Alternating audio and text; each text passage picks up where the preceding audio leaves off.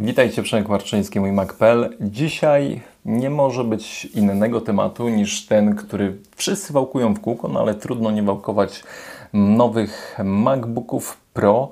Mm, już wiem, dlaczego ostatnia konferencja na temat iPhone'ów wcale nie była taka fajna, przynajmniej dla mnie była totalnie nudna. No, chyba wszystkie siły zostały skierowane na przygotowanie nowych MacBooków Pro. No i to im wyszło. To im wyszło bardzo fajnie.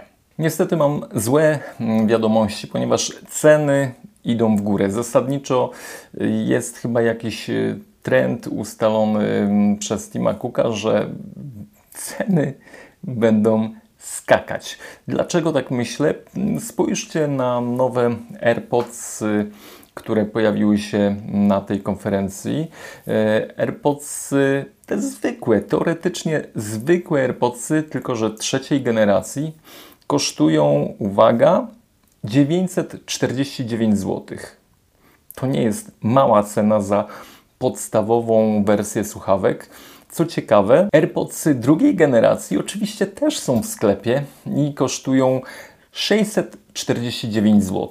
Jeśli dodamy do tego AirPods Pro, które kosztują 1249 zł, to już powinny pewne rzeczy się tutaj układać w całość, czyli w chwili, gdy AirPods drugiej generacji zejdą z rynku i zastąpią je właściwe AirPods trzeciej generacji, to minimalna cena za te słuchawki będzie wynosić właśnie 900 zł, 949 zł, a nie jak do tej pory 649. To jest smutna informacja i ten trendzik widzimy również przy nowych MacBookach Pro. Ceny nowych MacBooków Pro z procesorami M1 Pro i M1 Max. No, mm, tutaj zaczynają się od 10 799 zł. To jest za wersję 14 cali, czyli przekraczamy tą magiczną barierę w najniższej wersji procesora 10 tysięcy. To już jest dość bolesny cios, jeśli rozważamy zakup tego sprzętu. Czyli wersja 14 cali 10 800 bez grosika, bez złotóweczki. Natomiast 16-calowy MacBook Pro z procesorem M1 Pro, natomiast 16-calowy MacBook Pro z procesorem M1 Pro kosztuje 13 299 zł. Dobra, skaczemy teraz do wersji maksymalnie podkręconej i tutaj za wersję z procesorem M1 Max to jest 10 rdzeni CPU, 32 rdzenie graficzne, 64 GB RAMu, 8 terabajtów dysku. No to jest, powiem Wam szczerze, konfiguracja kosmiczna, ale zaraz do tego dojdę. Za 14-calową wersję tego wymaksowanego komputera zapłacimy 30 299 zł, natomiast za wersję 16-calową zapłacimy 31 299 zł.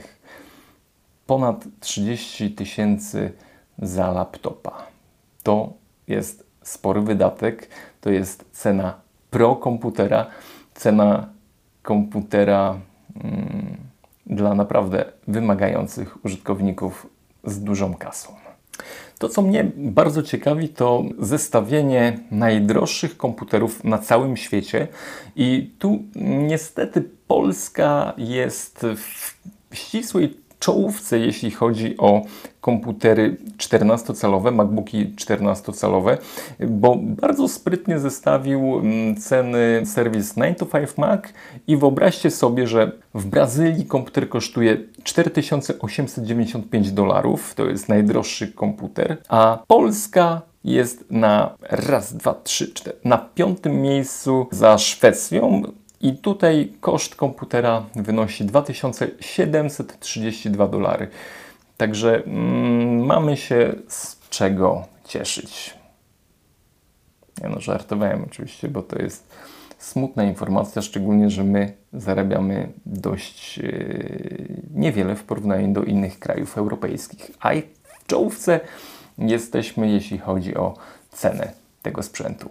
Zerknąłem sobie jeszcze na ceny MacBooka Pro z procesorem Intela w mniej więcej w podobnej konfiguracji. No, w podobnej konfiguracji to jest no, obelga dla nowych procesorów M1 Pro i Max, ale powiedzmy, że MacBook Pro 13-calowy, 16 GB RAMu, 512 GB dysk twardy niegdyś kosztował 9899 zł.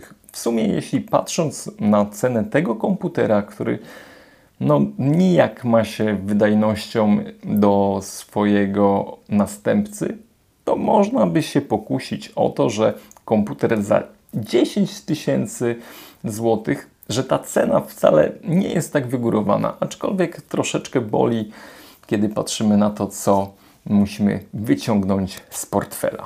Przyjrzyjmy się konstrukcji tego komputera i pierwsze, co w, rzuca się w oczy, to jest MagSafe w wersji trzeciej, czyli ta magnetyczna ładowarka, która została usunięta jakiś czas temu, zastępując y, ten port y, portem USB-C Thunderbolt, y, który również pozwala na ładowanie. I co ciekawe, ten laptop będzie można ładować również poprzez MagSafe'a trójkę, a także ładować go poprzez złącze Thunderbolt. Mamy pełnowartościowe pełnorozmiarowe złącze HDMI. Mamy również trzy porty Thunderbolt i port, na który czekali przede wszystkim fotografowie, czyli karta SD wkładana bezpośrednio do laptopa umożliwia nam błyskawiczne zgrywanie zdjęć. Procesor M1 Pro został wykonany w technologii 5 nanometrów, 10 rdzeni procesora oraz 16 rdzeni karty graficznej, możliwość zainstalowania do 32 GB pamięci RAM. Ta konstrukcja zbudowana jest z 33,7 miliarda tranzystorów. Procesor M1 Pro obsługuje również dwa zewnętrzne monitory. Kiedy natomiast patrzymy na procesor M1 Max, można by powiedzieć, że jest to układ zdublowany M1 Pro, czyli tak naprawdę mamy wszystkiego dwa razy więcej. 57 miliardów tranzystorów. Tak jest zbudowana ta płyta główna. 64 GB RAMu, 10 rdzeni procesora oraz 32 rdzenie karty graficznej. Możliwość obsłużenia do czterech ekranów zewnętrznych. Jeśli patrzymy na możliwości tego układu, to można się zastanawiać, co za chwilę będzie pokazane, za chwilę, za rok będzie chciało nam pokazać Apple i tu myślę, że konkurencja za chwilkę znów będzie musiała skłonić pokornie głowę. Co ciekawe, w samej budowie komputera zastosowano pełnowymiarową klawiaturę klawiszy funkcyjnych, pozbywając się panelu touch bar, czyli nie mamy tego dotykowego panelu z wyświetlającymi się na nim ikonami. Czy wróci? Trudno powiedzieć. Jednak specyfika urządzeń linii Pro jest y, dość dziwna. Ci użytkownicy są dziwni, wydając ponad 10 tysięcy złotych za komputer, ale to jest wół roboczy, który ma na siebie zarabiać. To nie jest komputer do przeglądania stron internetowych. Każdy ma swoje przyzwyczajenia, każdy zazwyczaj korzysta ze skrótów klawiaturowych, także wykorzystanie klawiszy funkcyjnych jest dla większości osób znacznie ważniejsze niż szukanie i patrzenie się na touchbara ze zmieniającymi się ikonami. Nawet w przypadku, gdy chcielibyśmy je odpowiednio skonfigurować, bo możemy tego touchbara skonfigurować, to jednak bezwzrokowe używanie touchbara jest wyjątkowo trudne. I oczywiście wśród ważnych zmian, jakie pojawiły się w tym komputerze, to jest jakość ekranu, czyli mamy tutaj mini LED, ekran 14-calowy, to jest rozdzielczość 3024 piksele na 1964 piksele, a 16-calowy 3457 pikseli na 2234 piksele. Przednia kamera FaceTime e, HD daje obsługę w rozdzielczości 1080p. Mamy możliwość włożenia tam aż 8 terabajtów dysku. To jest yy, chyba pff, wszystko, co będzie nam potrzebne do szczęścia, jeśli chodzi o ilość danych potrzebnych na pracę z konkretnym materiałem wideo. Wspomniałem już o długiej pracy, 21 godzin na baterii. To jest wynik no, wyjątkowo ekstremalny, pozwalający nam zabrać ten sprzęt, robić setki, tysiące zdjęć w terenie i bez konieczności zabierania ładowarki. Apple zastrzega sobie możliwość aktywowania się wiatraków, które są zainstalowane w tych komputerach, aczkolwiek powiedzieli, że będzie to w skrajnie wyjątkowych przypadkach dużego obciążenia. I ja im wierzę.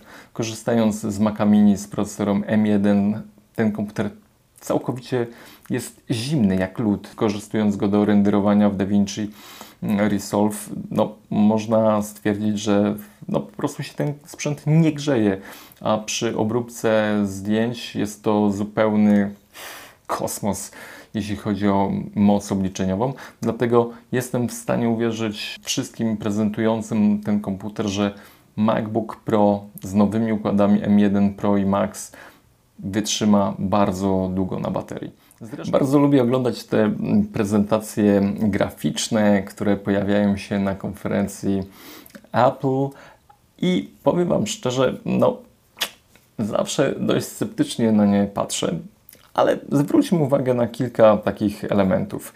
Y, przy wydajności procesora Apple chwali się, że porównaniu do MacBooka Pro 13-calowego z procesorem Intel Core i7 wynik jest 3,7 razy lepszy przy nowych układach. Natomiast graficzny jest lepszy aż 13 razy przy wersji M1 Max, a 9 razy lepszy przy wersji M1 Pro. Bardzo dużo miejsca poświęcono również na porównanie wydajności grafiki procesora przy wydajności i obciążeniu mocy, czyli tak naprawdę w pewnych momentach, y, szczególnie przy mm, pracy na bateriach, bardzo dużo energii jest stracone na obsługę karty graficznej, pracy procesora. I tutaj Apple też porównało dość boleśnie na wykresach pracy swoich procesorów do procesorów konkurencji. I tu na przykład porównując GPU, czyli pracę karty graficznej do wydajności przy obciążeniu, e, przy poborze mocy, no mamy tutaj aż 100 W mniej energii potrzebnej na wykonanie podobnej pracy.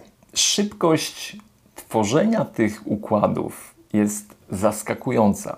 W zeszłym roku zobaczyliśmy układ M1 i Fajne było porównanie wielkości tych mm, płyt głównych, tych całych układów, bo to jest w sumie jeden układ, na którym są montowane odpowiednie elementy. Różnica wielkości, to jak firma Apple potrafi się rozpędzić i stworzyć już układy, które mają odpowiednią ilość rdzeni graficznych, odpowiednią ilość rdzeni mm, procesora, jak to wszystko jest szybko tworzone, szybko napędzane w porównaniu do wersji pierwszej układu M1, dalej idąc do układu M1 Pro i Max, to jest niesamowite. Nie mówię nawet o wydajności, ale o tym, jak można tymi klockami, tymi rdzeniami w łatwy sposób bawić się, jak oni to bardzo zgrabnie robią. I kiedy myślę o kolejnym układzie, o kolejnej płycie M2, to jestem w stanie uwierzyć, że ta wydajność będzie powielana. Myślę, że są w stanie tworzyć konstrukcję, która będzie znacznie, znacznie szybsza od tego, co obecnie mamy, a ten układ wydaje się naprawdę wyjątkowo mocny, silny. O tym przekonamy się już 26 listopada, kiedy te komputery wejdą i pierwsze osoby będą je testować, ale no tutaj chyba nie ma wątpliwości, że gdy mamy zestawienie układu M1 do obecnych procesorów i to, co oferuje nam M1 Pro i Max, będzie miażdżyć konkurencję. Powiem Wam szczerze, że jestem ogromnie ciekaw kolejnych edycji procesorów, kolejnych wersji na przykład Maca Mini, Maca Pro.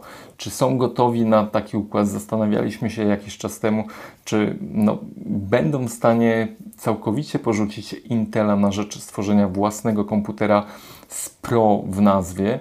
I dziś chyba możemy śmiało powiedzieć, że tak, ponieważ ta skalowalność układów w ich wykonaniu praktycznie wydaje się nieograniczona. Te możliwości przyrostu mocy również wydają się nieograniczone, dlatego cierpliwość chyba będzie popłacać wszystkim, którzy wstrzymali się z zakupem Maca Pro na Intelu, ponieważ nowa konstrukcja, która chyba pojawi się w następnym roku, no znowu zwali nas wszystkich z nóg. I na końcu trzeba sobie zadać pytanie, dla kogo jest ten sprzęt? Bo na pewno nie jest to komputer dla użytkowników składających filmy w iMovie albo użytkowników przeglądających internet. To jest po prostu maszyna, młot, kowadło dla ludzi, którzy wykuwać będą wielkie jamy na grube pieniądze, które będą tworzyć w produkcjach wideo powstających na tych potworach mocy.